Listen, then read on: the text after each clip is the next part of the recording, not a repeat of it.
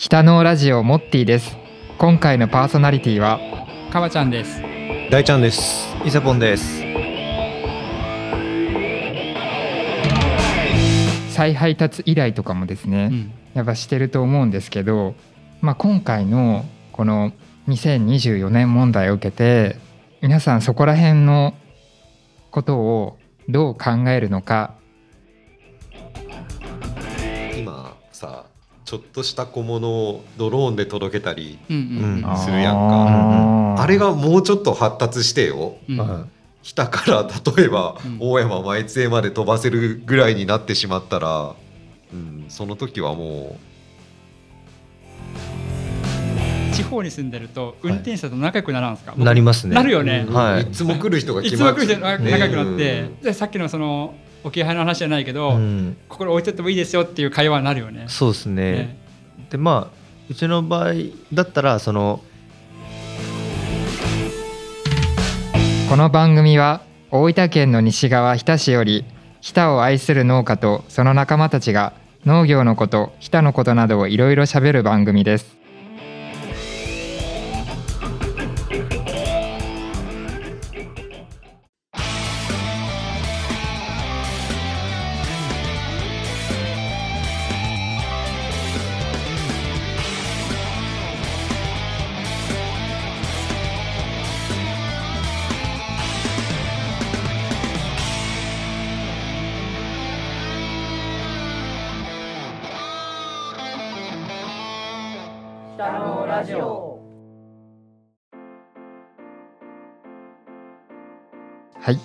メイン MC の交代の第4弾は私モッティでお届けします。最近話題となっている物流2024年問題。皆さんどこまで知っていますか？農産物の出荷にこれから影響が出てくることが予想されますので今回はそれについてみんなで話していきましょう。まずは物流2024年も本編に入る。本編に入りますあ、入りますか？わかりました。じゃ本編ですあ、あのアイドリングなし。最近アイドリングなしが流行っちゃうみたいやけど。あなんか聞いた方がいいんですね いや別に聞かなくていいけど。あ皆さんはどこまでどうですか？聞いたことありますか？うんだなんとなく。よし、じゃあ本編行こうか。いいですか？はい。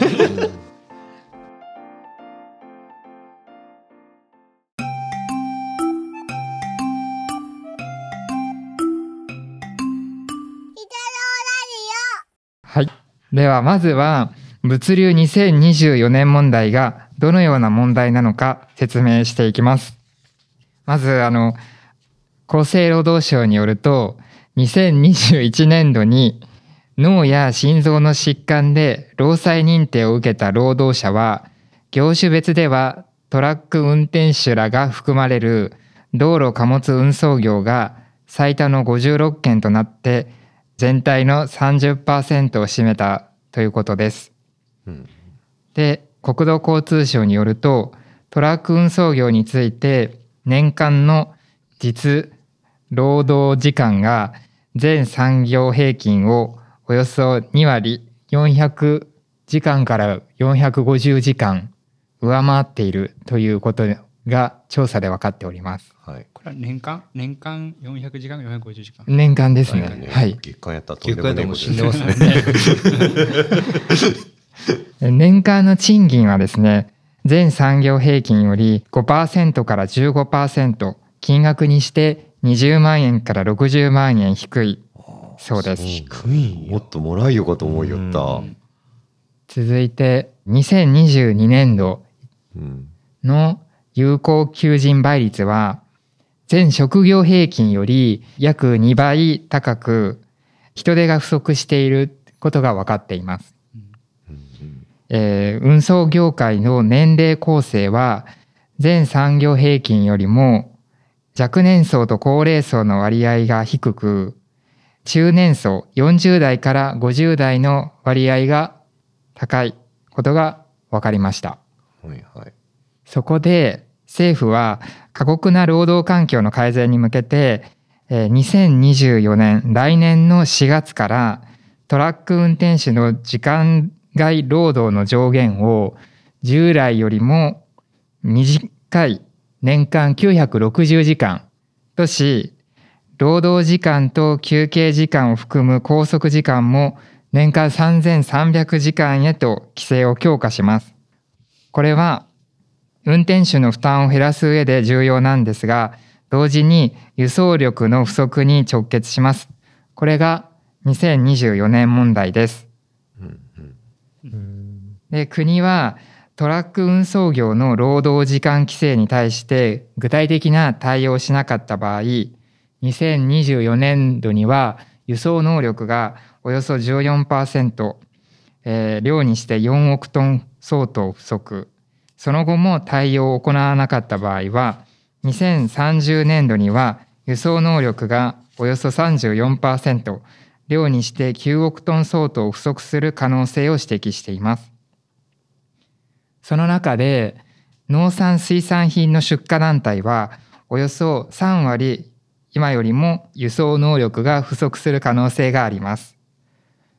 地方別に見ると九州地方は、えー中国地方に次いで輸送能力が不足する可能性があります。まあ、率にして九州地方は19%えー不足するという見込みをがあります。へえなんかでもそのデータも何なんやろうね。なんどういうところが低くてどういうところが高いっちゅう基準がよくわからんちゅうかバラバラやね、うん。あうん、そう、うん、田舎ほど高くなるんかと思いきやそうね失礼やけど四国とか東北がそんな下の方にあるっちゅうことはそうでもないよね、うんうんうん。そなんやっぱトラックに頼っちょるっちゅうところかな高いところは。どうですかね。そういうことな農の林水産のものが多いっていうことなんですかね。そう。ああなるほどね。結。局その他の産業とかよりうん。その農業水産業のもの要は鮮度が命のものが多いから、うんその分ああ漁業とかも入るよねると。かじゃないですかね。うんうんこの不足する輸送能力の地域別っていうのは農業だけじゃないよね農業以外も含まれてます。ね全体的にええごめんすごい中途半端なところで。あいえいえいえはい。そしてですねはい。トラックドライバーの長時間労働の要因の一つとして荷物の積み下ろし場所での長時間の荷待ち時間とうん。荷物の積み込み積み下ろしの作業である荷役の時間があります。うんで1運行あたりの平均拘束時間では荷待ち時間がある運行では平均1時間34分のうん。荷待ちと1時間29分の荷役があります。さらに1運行あたりの荷待ち時間の分布なんですけれども全体の50%が1時間を超えているということが分かっています。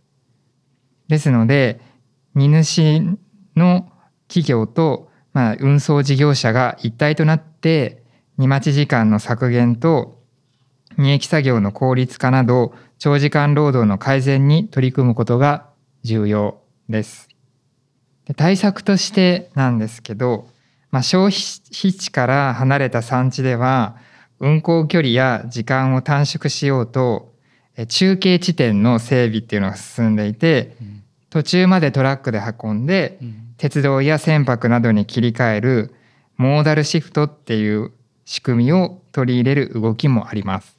で岸田総理はですね9月28日に都内の運送業者を訪れてトラックから荷物を下ろす様子を視察した後に経営者や従業員らと意見交換しました。なんかニュースのけんあニュース この中で出席者から共働きの夫婦が増える中留守宅が多く再配達が大きな負担になっていることや2024年に時間外労働の規制が強化され従業員の確保がさらに難しくなることなどが指摘されました。これに対し岸田総理大臣は荷物の積み下ろしの自動化や再配達の削減など緊急的に取り組むべき対策を取りまとめたいと述べ10月末をめどにまとめる新たな経済対策に盛り込む考えを示しました。ということで物流2024年問題のうん。概略は皆さん分かりましたでしょうか？はいわかりました、うん。もってもってちなみに二液って何ですか？荷役は、えっと、荷物のうん。積み込み作業と積み下ろしの作業ああ。を荷役の作業というらしいですね。うんうんちなみになんで物流2024年問題って言われてるかっていうともともとはこう働き方改革の一環なんよね。あそうですそうです、で960時間削減がちょっといつ出たかっていうのはちょっとわからないんですけど、まあ、働き方改革もトラック業界にしましょうぜって話をがあってでただまあいきなり急に変わると今の日本の物流っていうのはもうインフラそのものっていうか、まあ、日本の生命線の一つだからいきなりこう変わると混乱をきたすから暫定措置が取られたうん。よね。5あそう年間だっけ？です。あそうです、ね。そううんうん、でそれの5年の暫定措置が切れるのが来年なんですよ。結局だけ5年の間に何ら有有効な措置を取れなかったっつうことね、うん、まあいろいろ多分やってやってたとは思うんですけど、ううん。それこそなんかトラック2台連結というかドライバー1台なんやけど、うん後ろから無人のトラックがついてくるみたいな技術も今開発がされてるらしいんですよね。そしたら1人で言う言うたら1台2台動かすみたいな感じで、まあ休憩もまあドライバー2人おってうんうん。1人寝てうん。1人が運転してのその休憩というかうんうんうん。が取れるからみたいな感じのなんか前テレビで見テレビというかネットテレビかなんかみたいな気がしますね。なんかそういった方法も考えられているらしいですね。いろいろと対策その業界されてるみたいで、まあ、いろいろ問題はあるんだけどさっき言ったあの中継地点の問題うん。も、まあ、整備はされてるんやけど日本のトラックの問題としてあなんていうのかな牽引トラックっていうのかなはい。トレーラーと運転するとか別になるトラック。うん。うん。うんうんとあとそれとは違う荷台と運転するところが一緒になってるトラック、うん。あ単トラックっていうのかな単一トラックっていうのかね分からんね。はいトトレーラーとまあ普通のトラックっていうイメージそうですよね。そうそう、うん、でその単トラックが多いから例えば九州から関東に物を送る時に中継地点が大阪とした時に大阪で荷台だけを変えればこの労働時間短縮につながるんだけど単一トラックの場合ってトラックごと変えるわけはなかなかいかない、うん。やっぱりその会社が違うと。うん。トラックの交換ってできないし、うん。まあ、そこで荷荷下ろし荷造りも一回するのかって話もあるしだからうまくいいかないよねっていう話がありました YouTube で。うん。なるほど。うん。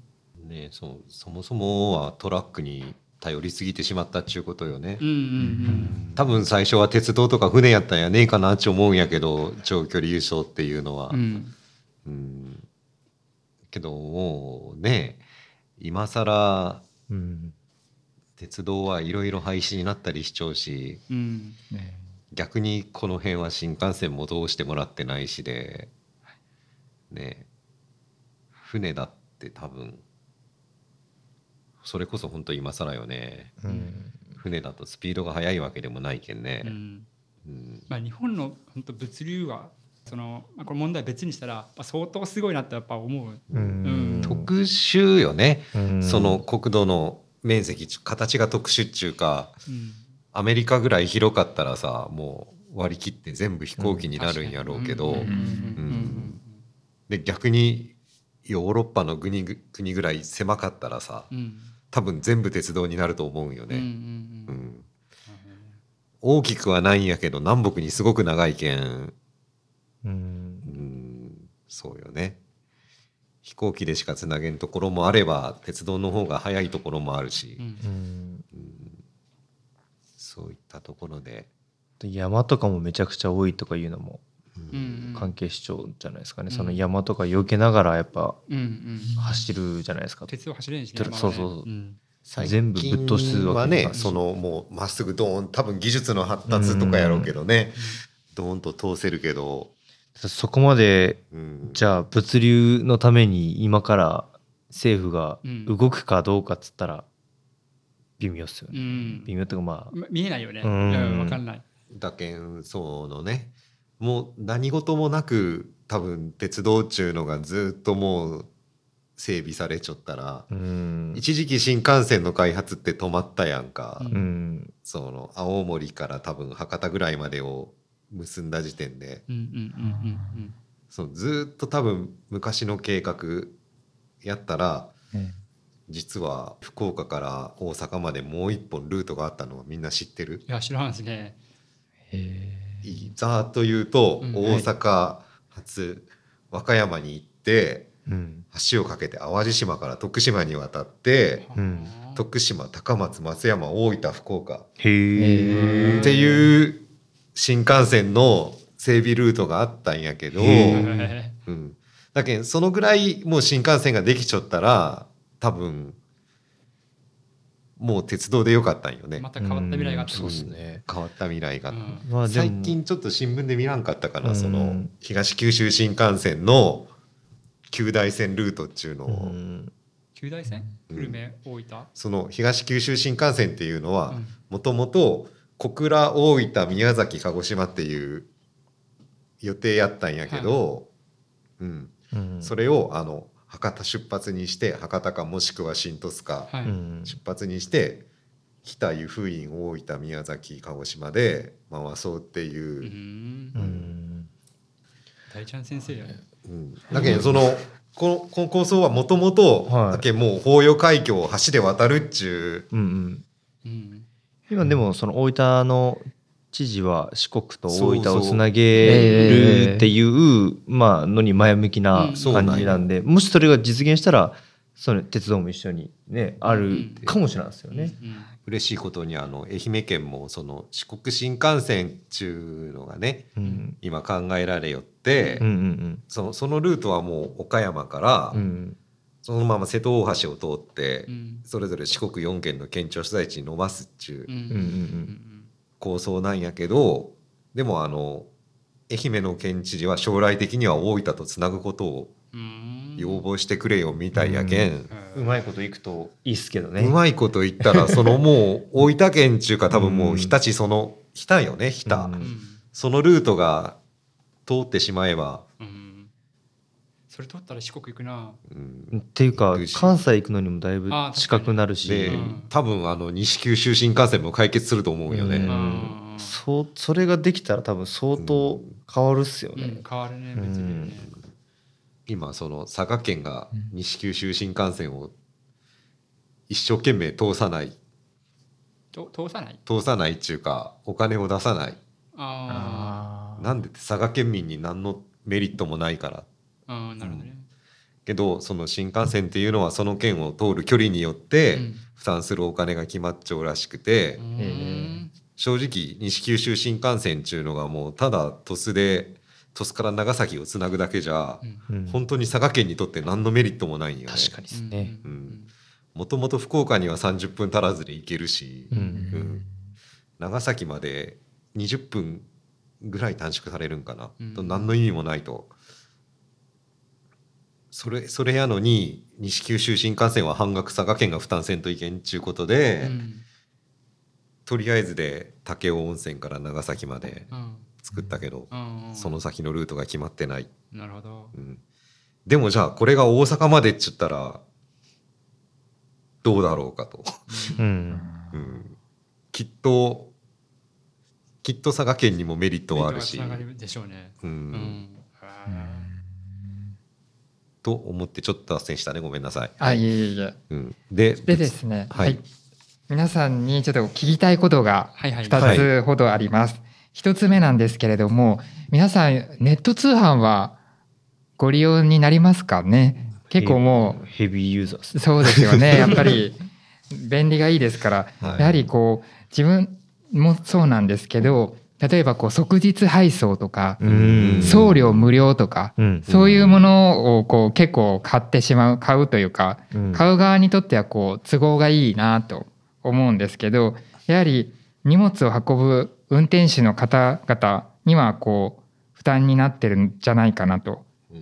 うん。うん。こう再配達依頼とかもですね、うん。やっぱしてると思うんですけど、まあ、今回のこの2024年問題を受けて皆さんそこら辺のことをどう考えるのか教えてください。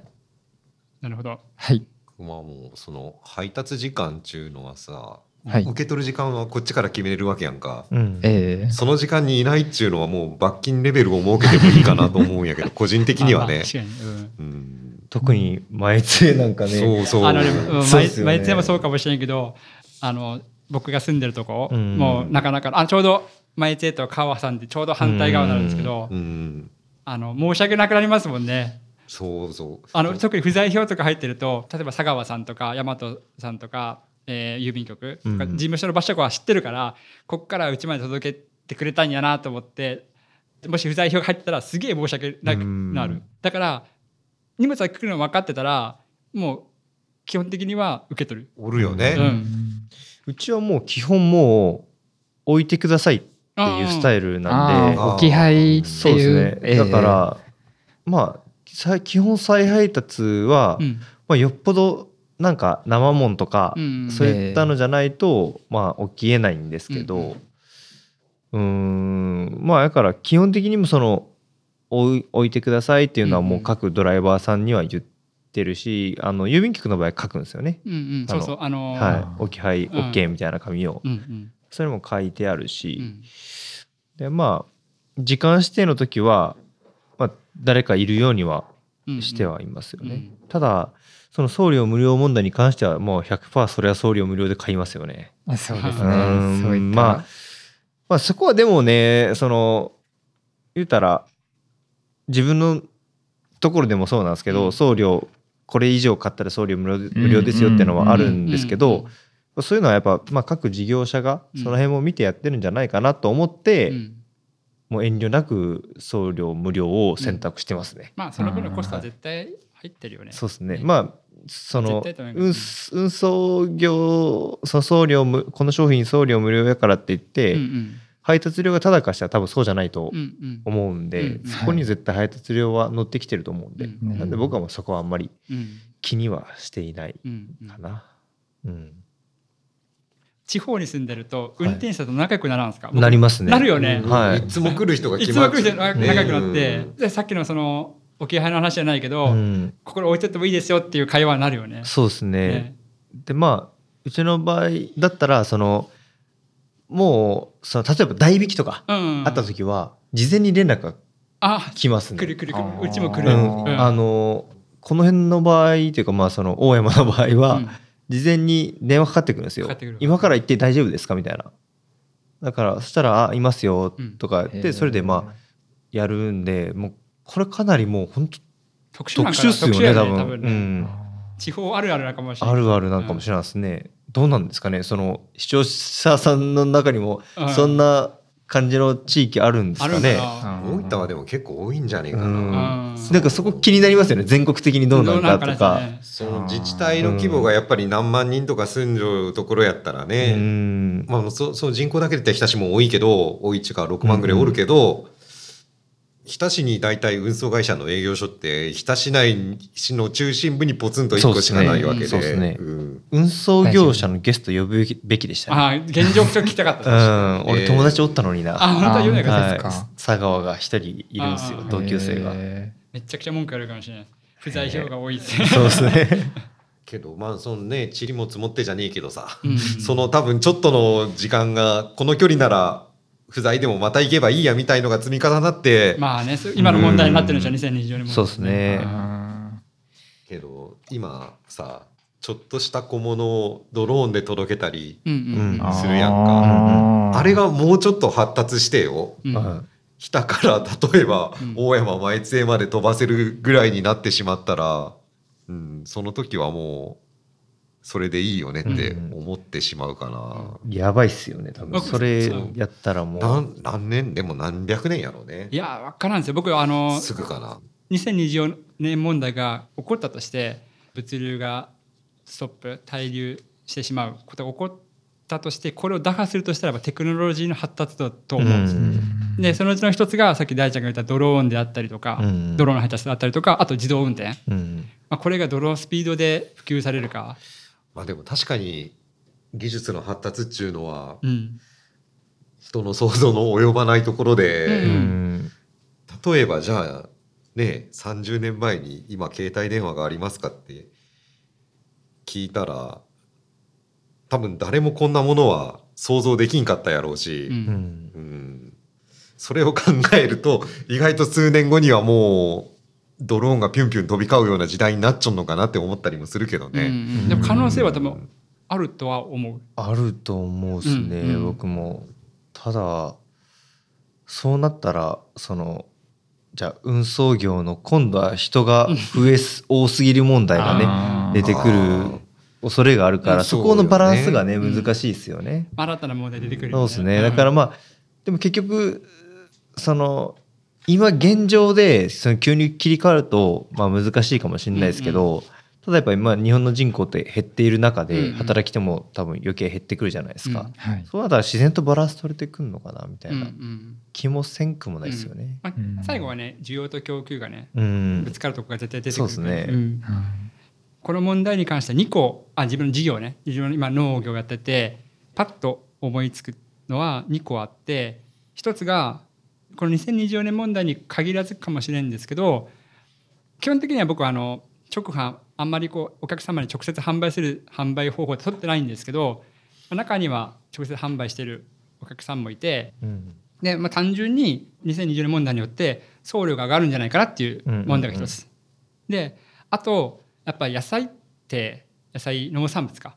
農産物って他の産物、うん、工業品とかと比べて違うのは足が速い。うん。時間によって腐敗する。うん。っていうのが大きく違うとこだと思うんですけど今僕の知ってる範囲では大分日田から送って次の日届くとこって陸路でね届くとこって南は鹿児島。うん。北は京都か滋賀ぐらいまであれ愛知とかって2日かかるっすか、愛知はその陸路だと2日かかる。航空便とか使っとかもしくは会社帰れば確か名古屋はでも2日二日でしたっけうんうん、だからあと僕そのリードタイムっていうのかな？お客様に到着する時間っていうのはすごく気にしてるんですけど、うん。これが伸びてしまうんじゃないかなっていう懸念。例えば仮に九州内に送るとしても今までは次の日の午前中ついてたのが午後ついたりとかもしかしたら翌日ついたりとか、現にあのこれは U パックじゃないんですけど郵便物も土日配達しなくなったしうんなんかそういう未来が来た時に農産物って、まあ、さっきのモッティナの影響を受けるパーセンテージで30%って出てたけど、うんこう大きい影響を受けるんじゃないかなと思ってちょっと懸念あ懸念というか心配してますね。そうですね結局でもやっぱり運送時間もね人数も変わらなくて労働時間だけ減らそうって言ったらそうなるよね。そうなりますね。ううんんうんうん。だからそうですね。だから直販をメインにはやってないんですけど、ただそういうお客様もいらっしゃって、うん。まあ、結構やっぱ送料って僕はそのお客さんにこう売るときに送料は別に出してるんですね。送料別にもらってるんですよ。ううんんでその時にまあ送料た高いってあれやけど、うんまあ結構かかるなって思ってしまう。そうねうん。でやっぱ、うんその、ね、僕のつけた農産物いいと思って買ってくれたと思うんですけどやっぱできるだけこうなんていうかなお手頃な価格で届けたいし、うん。って考えると箱もギチギチに詰めたいしみたいな、うん。でもあんまり詰めすぎるとまた通り上がってしまうしみたいな。いろんな物流に関しては結構こう悩みが多い。そうですね、うん。確かに、うん。農産物って特にじゃないですか。その価格が、まあ、例えば高級フルーツとかやったらその気にならないって言ったらおかしいんですけど、うん例えば物が5,000円ぐらいのものうんだったら送料1,000円とか1,500円とか買ってきてもまあ、うん。そこまで気にならないというかまあ、まあ比率がちっちゃくなるもんね。そうかかるよねうん。とは思うんですけど、例えばですけどそのナスとかをじゃあ送ろうとするじゃないですか。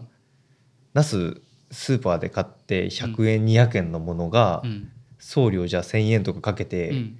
買うかっつったらまあ買わないじゃないですか、だからそこのそのものの商品価格と送料のバランスうん。ってすごい難しい、うん。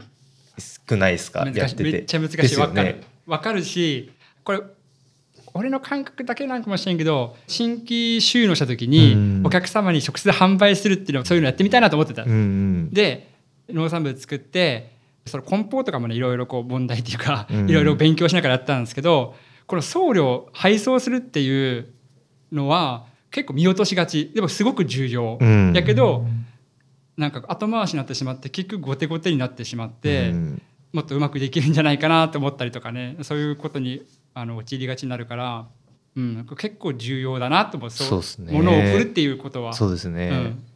今一番遠くても2日で着くんかな？2日ですね他はないいよね。北海道とかどうなんですかね？離北海島とか。道2日やったと思います。これ多分3日になったら出せない。出せないですね、うん。僕も。だって自分でそのうちもたまにこの花ガルテンとかうにん。聖火の柚子を並べたりするんやけど、うん。うん2日で引くもんね。う、ん。うん。やっぱり。2日で売れ残ってたら下げるもんな、うん。だから結局2日で届くってことはもう下げるレベルものが届くってことですよね。そう。ね。うん。ね、農産物を作ってお客さんに送るときにそのねいつつくかっていうのがすごく気になるじゃんねう俺。んで、まあ、数はそんなに多くないんだけど直販する数多くないんだけど、うん今やってるのはまず指定は受けてないんよ。うんあいついつ送ってくださいっていうのは基本的にもう受けてないです。これはやっぱりまず農産物収穫する時のタイミングもあるし天候とかもあるし、やっぱ中底受けてしまうと、うんこう中途半端に送ったりとか起こってしまうからまず受けてないよね。ほんで送る日が決まったら当日か前日に連絡する送りますと。でその時に送り状ナンバーとかも全部もうお客さんに送るです。うん。そのお客さんからも追跡できるように、うん。送り状ナンバーも教えてあげる。そしてそこからねやっぱりね気使う気使うっていうか気になってうん。何回も届いたかな無事届いたからっつってはい追跡を見てしまう。はいはい。で届いてたらめっちゃ安心する、うん。あよかったわっつって。ぐらいなんかもう農産物の配送って気使うですうね、ん。昔あの全食食品とかをうん販売とかしてたんですけど、その時は結構賞味期限長いものだったんで、うんそこまで気にならなかったんですね。でもやっぱ農産物って本当さっき大臣言った通り1日とか2日で状態変わるから、うん。お客さんが不在とかもし再配達とかあった時は焦るちょっと。うん。確かに。わかる？わかるっすね。わかる？わかるよね。わかるっすね。ね。で、え、チルドで送ってますか？うんそこ気になりまし僕はだから、そのチルドでは基本送ら常常温か、うんえっとチルド送らないというか常温で次の日送れるとこしか送ってない、なるほどそれ以外は断ってますね。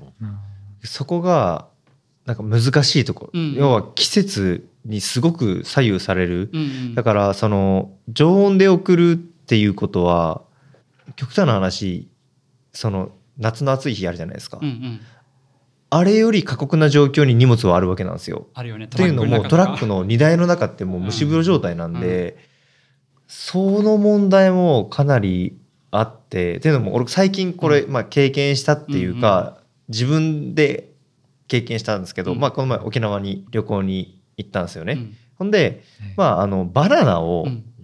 送りますと家に。でバナナを送る時バナナってあの冷蔵庫にあんまりやっぱ入れない方がいいんですよね。常温あの一回冷やしたらダメなん。ダメえーと傷みやすい。傷みやすくなるんですよ。あの、うんうん。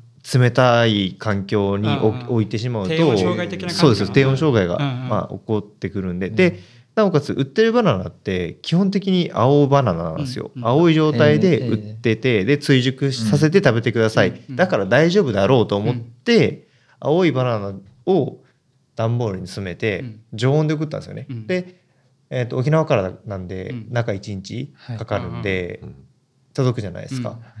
まあ、やっぱりそのもう開けた状態でバッて開けるじゃないですか、うん。そしたら熱気がもわっと出てくるぐらいこもってるんですよね、段ボールの中に、うん。ねだからそういう状態にもなりうる。でバナナもまあ大体大丈夫だったんですけど、うん。まあ、傷んでるものもあって、うん。うん。ちょっとああもう微妙かなっていうのもあったぐらいなんで、バナナですら、うんうんうんうんだから他の成果とか野菜とかになると余計そこの問題っていうのが多分出てくるんかな、うんまあ一日で作るとかだったらまあ大丈夫なんかもしれないですけどやっぱそれこそ中一日挟むところとかは送れないよね送れないですね。なっちゃいますよね、うん。やっぱり。怖いですね。怖いっていうか、箱開けてさ、うん。がっかりしてほしくもないし。そうですね下手したらカビてることありますからね。やっぱね。湿度とあやっぱその農産物が持ってるものとうん。ねやっぱ付着はしてるじゃないですか、うんうん。やっぱ湿度高温多湿がやっぱり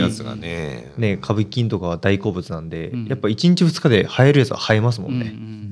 うん、そうやっぱ送ってる間に自分の手元を離れて、うん。お客さんにも手渡しで自分が渡せるんだったら、ね。自分が管理できるからまだ安心できるけど、うん、やっぱ物流載せるってなるとどういう状況で保管されてるかわからんから、そうですね。やっぱ気使うよね。めなんかっちゃわかるわそれ。なんか個人的にまあめっちゃ無茶言いますよ、うん。あの個人的に別にチルドじゃなくていい。うん。チルドじゃなくていいんだけどあのー荷台にクーラーつけてくれみたいな。ああわかる。うん。一般的にありえない環境だよねそうそうそう。だけど普通物を保管するところで、うん。35度以上の高温に何時間もさらされるってことはないないっすよね。ね。うん、だからそうもう一般的な観点でもう常温で大丈夫っていうやつでも、そのもう常温で運送2日ぐらいかけてやってしまうと違う傷んでしまう。ね。全然、うん。全然変わってくると思うっすね。うちの場合唐辛子がそうやったのね。あー。そのいもうだって唐辛子そんな低温にしなきゃいけないっていうイメージ、まずねないですねないですね。そもそもあの出荷する時も冷蔵庫じゃなくて、うん。ね、農協とかに持って行ってもそのままポンって置いちゃっても大丈夫なんよね。そうですね、うん。逆に冷蔵庫とか一回入れてしまうと結露しますもんね。そうそうそう。そうそれが、うんその痛みの原因だったりするしうね、ん。それでもう唐辛子を何にも知らんで最初東京に送った時に茶色くなってますって言われてもうそれから絶対冷蔵でうん。送るようになったけん。それを一個東京っていうワードで思い出したわ。去年のポッドキャストウィークエンドでうん。東京に北のラジオから梨とうん柚子を送って販売していただいたんですけども、うん。もうこの時の物流は本当に心配でやっぱ次の日つかないんですよね。うん。ね、1日空くからもう大丈夫かな。で僕はその梨を作ったこともないしで K さんが一生懸命作った梨だし、うん。柚子も大ちゃんが一生懸命作った柚子だしそれを預かって送るた時にねでモッティがね梱包した時にあの擦れたら悪いから2ケースで送ったっていうのが落ちまつくんですけど、ね。まだそんくらい本当輸送には輸送もまあお金かければ航空便やったらうん。関東とかでも1日でつきます,、つきますよね。うん。だからまあそこをまあ送るんやったらそこをお客さんが飲んでくれるかってうん。いうところですよね、うん。追加料金を、ううん。んそのぐらいやっぱ気ぃつけてやんないと、やっぱね。生ものっていうのはうん。難しいっすよね、い特に夏場、難しい。難しいっすよね、うん一番やっぱ夏場って全盛期じゃないですか、うんうん難しいっすよね。うん難しいもうちょっと気軽にそのね速達航空便っていうのが使えたらそうですね、とは思うんやけど、うん。うん結構上がるもんね。うん。そうですね。めちゃくちゃ上がりますね、うん。結構かなり上がりますね。かなのでそこまでして物を物っていうかそこまでコストをかけて。どそうなんよ、そこまでして何百円のものを買うかっちゅうそこなんですよことねになってくるもんね。ただこれ難しいとこでそれでも欲しいというお客さんもいらっしゃってうん。現実に。え。まあそれはなんかなこう僕たちでファンでいてくれるっていうかうんまあ好きでいてくれてるからそういうことを言っていただけると思うんですけどうん。なんだろうな。申し訳ないっていうか、うん。わかるっす、うん。なんかね気使いますよね、うん。なんか言葉難しいけど、ううん。んありがたいんだけど、うん。逆になんか申し訳なくなってしまう。そうですね、それこそもう本当にロットの問題というか、うん。そこに行き着くんですやっよね。ぱ一袋で遅れって言われるとちょっといやいくらいいと言ってもうん。気が引ける気が引ける。そう気が引ける、ね、ですけど、ただ一箱単位とかになってくると、まあ気にせず遅れるっていうか、そういう問題もありますよね。だから個人やったらちょっと難しいけど、まあ、業者さんとかでバッて買ってくれるんやったら、まあうん大丈夫よねまとめやっていう、すいから。うん。まあ、どうしてもその商品代よりも送料の方が高いっていうのはね、違和感がやっぱり。あ生産者としてありますよね。うん。そうですよね、うん。やっぱなりますよね。なる。もちろんもう向こうがいいっちゅうんならうん。送るしかねえんやけど、そう。送りますけどね。うんうんだから僕は、まあ、でもあんまりいいのか分かんないですけど、うん。もうサービス品つけるようにしますね。ああ、なるほどね。はい。確かにね。プラスでなんかちょっと手紙1枚入れて、うんちょっとあのサービスでつけさせてもらいます。ちょっとほんと少しですけど、うんまあ食べてくださいみたいな感じで、うんまあつけるようにはしてますうんうね。ん。なるほどね。うん。それいいかもね。やっぱりまあそのそううん送料分って言うとおかしいけど、うん。そそこまでには届かないまでも、うん。まあお気持ちっていうか、うん。こっちのまあ多少の気持ちありがとうございますの気持ちをうん。ちょっと添えてあげるみたいな感じはうちはしてますね。はい。まあ、もってそんな感じを送料あ送料とは物流農家から見た物流はこんな感じかな。多分いっぱいあると思う、えーうん、俺まだ言いたいこといっぱいあるもん。物流に関しては。やっぱ、うんお客さんに感謝するところが多いしね、うん。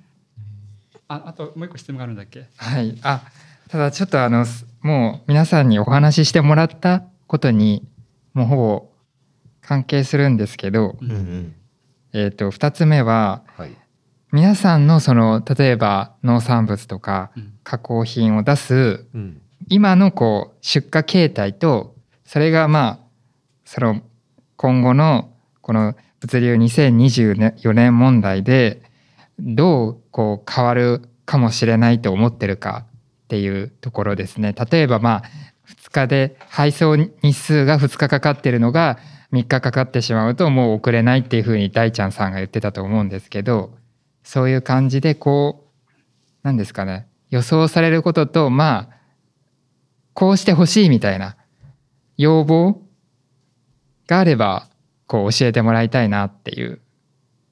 要望か要望うん。うん。こうこうあってほしいみたいな。はい、じゃあ誰からいきますか？ある人？まあ 何かある人？なんもか思っちょることとしては、はい案件その長距離輸送のねえなんちゅうん？その例えば農業だったら農業だけのネットワークを作ってほしいっちゅうか結局同じ距離運ぶのでも量が多ければそれだけ一人一人の負担っつうのは少なくて済むわけでねえ例えばそのもう100キロの荷物をバーッと飛行機で東京まで持って行ってくれる100キロくれじゃねえな、うん。もうもう分かりやすく言うとその50人ぐ分ぐらいの荷物をさ飛行機で一気に東京まで運んでくれたら1人当たりが払う運賃は50分の1でいいわけよね。うん。あーなるほど、そういうネットワークを確立してほしいかな。だけん。うん。まあ一応それに近いのが農協とかそういう共同出荷になるのかな。そうそう。農協とかがだけんそういうのをしてほしいなもう。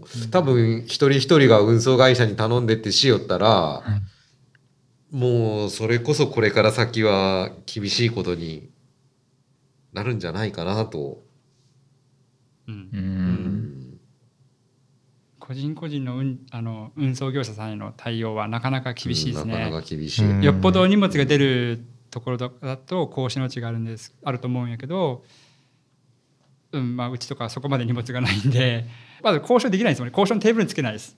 そうね、うん、確かに、うん、でまあ。同じ気持ちを持っちゃう人がおらんとね、うん。こればっかりは、うん、だから、えーそうですね。さっきのその話でいくと、うん、業者さん対応は難しいっていうか、まあ、交渉のテーブルつけないんですけどうちもある方に荷物を送る、まあ、業者さんね業者さんに荷物を送るのがあって運賃の部分が相当難しくて運賃だから、えっと、物流が物を送ること自体が難しくて、でいろんな業者さんに見積もり取ったりするんやけどやっぱそこそこないい値段がかかってで今年7年目か8年目とかなるんだけどやっと去年ぐらいこれがベストじゃないかなとお互いそれこそもうお互いがお互いでこう話し合ってこういうふうにしましょう今年はこういうふうにしましょうでさっきの2日空けたっていう話だと思うけど一回その問題も起こしたしその物流が止まってしまって物がつかないっていうことも起こったしそういう問題がいくつもいくつもあってやっと本当7年ぐらいかけて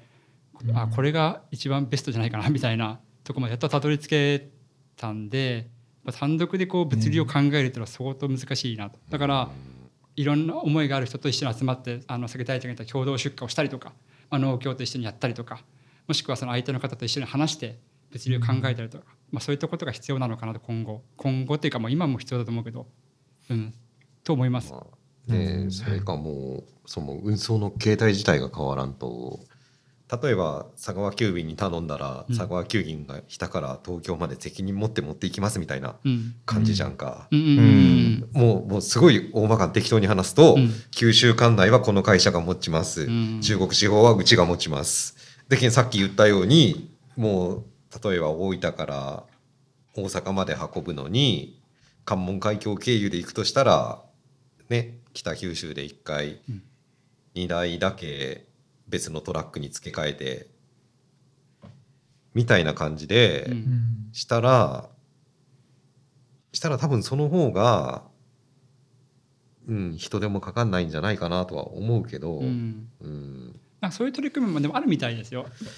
なかなかうまくはいってないみたいですけど。それこそそう全全体の合意やっぱみんなが同じ考え同じ方向向かんとうん。やっぱできんわけで、なんかこうこんななんか各 JA のうん。コンテナ車があって、うんでそれをそのじゃあ九州の例えば福岡うん。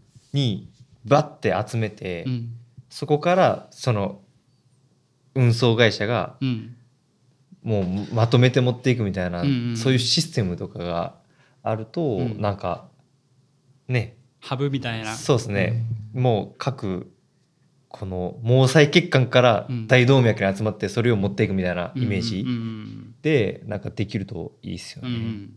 でやっぱあとは言ったように蒸し風呂状態をどうにか解決してくれ。まあ確かにね。そうそれはやっぱりね、うん。ちょっと食品とか送るんやったら特に気になるところなんで、そのそこっすよね。まあ、うん。チルドまではいらんのやけど、うんうん。っていうそのなんか真ん中のライン欲しいですよね。うん。うん。確うかに。ん、なんかチルドまではいらんけどちょっと涼し空冷車的な。そうですね、エアコン効いてるよぐらいの感じの、うんなんかそこの夏場限定でもね そうですねそのラインナップ欲しいですよね。なるほどね。あうんーじゃねえととりあえずあのトラック運送会社の言う常温はうん常温じゃない常温じゃないです。まあまあ常温なんだけど常温じゃない。ですもうちょっとそれは常温とは言わない、半サウナみたいな状態なんで、だからささやかな抵抗するもんね。あの集荷時間最後ケツ何時ですかって聞いて、は4時って言われると極力ギリギリに、い。ううんん。4時やったらまあいけるかなみたいな。そんな抵抗するうね。ん。イサポなんかある？どういうふうに考えてるかっていうの。うちの場合は基本冷凍発送なんでうー、ん。なるほどね。問題はあんまり起きづらいうんうんはいん。ですけど、ただそのドッグフードとかのジャーキーとかになってくると、常温発送になってくるんでうんさすがにその梅雨場のうん。あの多湿な中での常温発送ってなると結構リスクがあるんで、うんやっぱそこは困りますよね。うん。なんでまあうーんそれこそそのさっき言ったようなうん。クーラー便とか除湿便とか。除湿便とかいいね。そうそう。いったのがあるとねうん。あのすごくありがたいですね。うん。だからまあそれがない状態でじゃあどう対応するかってなるともうそれこそもうチルドになるでしょうね。うんうんうんもうやっぱ送料払ってでもうん。やっぱ安全に送るにはやっぱそれうん。しかないのかな。うんとは思ってますけどね。う。ん。うん。あのこれは俺の個人的な考えなんですけどあの結構うちの農業ってやっぱ物流に頼り切ってるところが多いんですよ。多いというかもう多分100%って言っていいと思います。物流がないと賄えないっていうかその JA 出荷も含めて。うん。うん。確かにね。だからちょっとこういった2024年問題とかを目の当たりにして今考えてるのはこの物流ありきの農業を減らすわけじゃないけど比率を変えたいなとちょっと思っててというのが物流に頼らない販路販売先もあってもいいのかなと。でそれはどういうことかというと自分で販売とかできるところ。いうのは地元ですね。うん。だから僕は今の農業をやりつつまた別でまあ多分最初は少しずつからなると思うけど僕あの地産地消って言ってるんですけどあのよく有地産地消は地元の産品を地元で消費するっていう商なんですけど地元の産品を地元で商売する地消って僕は勝手に言ってるんですけど、うん。自分で作ったものを、まあ、その物流があまりこういらない。販売をの比率をちょっとずつだけどやってみたいな。今ゼロなんでほぼゼロなんで、まあ、1%とか2%とかでもいいからちょっとずつそういう販路も増やしていきたいなとは思ってますね。だからそういった意味でもなんていうかな地元のお客さんに喜ばれる野菜とかあと地元でしか食べれない野菜とかを作りたいなとかちょっとぼんやり考えててだからそういったこともあって、えー地元の土とかにも興味がすごくあるし固定種で地元の土に合ったような野菜を年々更新していったりとかそういう栽培にも興味あるしだから物流を入り口にするといろんなことが思うねっていう話。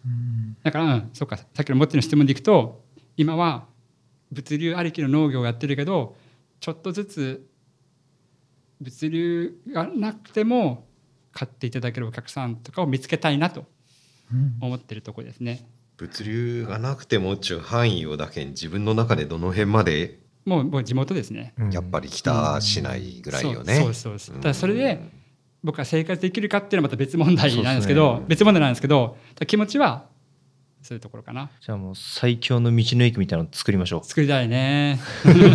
地元の産品が集まるね。最強の。そうで、マッチョってもうあっちから止まってくれるやつそうそうそうそう。だからそれが商売なんです。地元で商売。で、そのためにはやっぱりなんだろうな。本当なんかこう地元のお客さんに愛されるようなお店とかを作りたいなっていうぼんやりした夢があるね。答えになってるかな、もはいね、サービスエリアとかあるけど大分自動車道に道の駅みたいなのを作ったらねえ。どう？なんかうんそうです地元の人に愛されるような道の駅、まあ、結構近くにありますもんね。地元の人にも、日本一の道の駅とかもね。通った人にも寄ってもらえるみたいなね。うんうんそうもちろんですね。でちょうど日田っていうのは第一の会の話かもしれんけどあの交通の便もいいし、いろんな通り道ちょうど中央に道するし。車は多いわけよ。だから通る車は、うん、そう。どっからどこに行こうっつったら日田を経由するっていうパターンは多いわけで、うん。そういったお客様にも買ってもらえるようなものを作りたいなみたいなね。そうですね、うん、なんかもう欲張ると日田のどこかにもう最強の道の駅を作って、うんうんうん、それプラス高速の山田サービスエリアぐらいに、うん、そのアンテナショップみたいなのを作ってそ,、えー、そのぐらいだったら別に持っていけるじゃないですか。うんうん。なんかそうすれば高速のお客さんも取れるし、うん、その下道で通るお客さんも取れるしっていう、うん、なんかね。高速でも一般道でも入れるみたいなね、そうですね。それそれいいですね。ああなるほどね、うん、そうね。だからまとめると、まあ、物流に頼らない頼らないっていうかあまりこう物流に影響を受けないような農業っていうやり方もうちょっと模索していきたいな、はい、今後、ね、と思ってるところですね今は。はい、はい。わかりました。まあでもやっぱそれは自分の夢っちゅう理想の理想を言わせてもらえば新幹線通してほしい、うん、多分それ多分それが最強っすよ。ね。そそあの理想を言うとねもっとじゃあ北か首都になってほしいとか。もうそれかもうあ,、うん、あのなんかもうポッとシュポンって飛んでいくようなシステム。昔のね。わかるかそうです。パイプに入れてピッとしたシューンって今日4人しかなんでよかったね。だから言ったんですよ。あそうね。ここもう最悪カットしてくれるよと思って。あとあれね、あのどこでもドアが開発されるとまた多分世界が変わるですね。最高っすね、うん、注文入ったら注文入ってできたらピンポンって押して、うん、ガチャって「はいどうぞ」っつってマジそれ作業しながら妄想する、うんうん、どこでもドアがあったら絶対世界変わるよなっつって。そうですね。いろいろ多分カオスになると思うけど、うん。静香ちゃんのフローに。あれ絶対ノックがいる、どこでもドアは絶対ノックがいるよね、うん、開ける前に。それかも電話電話して、うん、今から入ります」って言って、うん、で確認が取れたらガチャって開けて「どうぞ」っつって、不在やったらただの空き巣やけんね。そうですね じゃ北のラジオどこでもドアの運用方法を考えようかな今後ね。使い方を。今のまとめて言うの。はい。大丈夫です。大丈夫ですか？今の大丈夫かな今ので。最後今の最後で大丈夫ですか？どうかなもってどう？どこでもドアが閉めて大丈夫ですか？どこでもドアね。えタイムマシンは未来に行けるんですかね？タイムマシン。過去だけでしたっけ？タイムマシン未来もいける？未来もいけるドラえもんのやつはいけるよね、うん、未来も過去も、ね、はい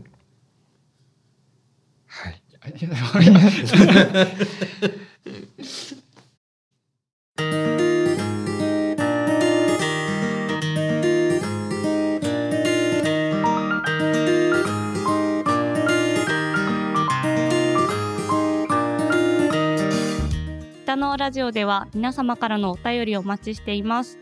番組の感想はもちろん話してほしいトークテーマパーソナリティに聞いてみたいこと通のお便り普通おたなどお気軽にお送りください。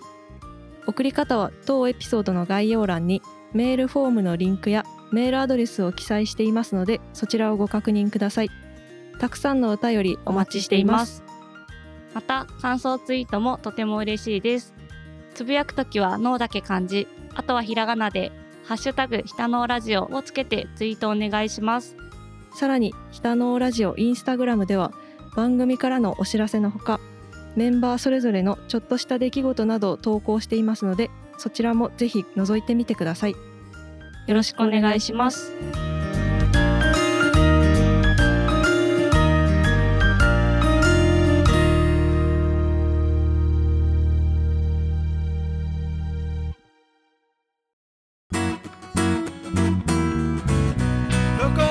ということでエンディング曲の「明日晴れ」が流れてきましたが今回はどうでしたか？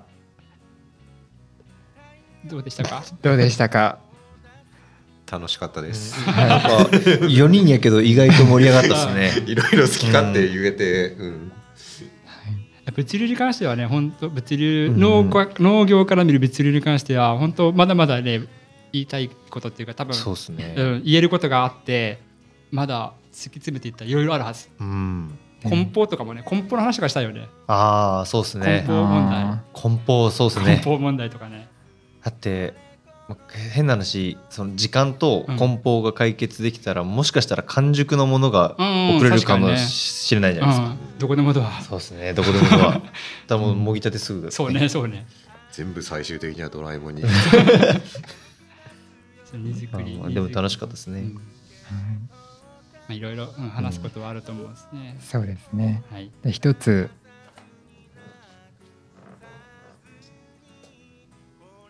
一つ？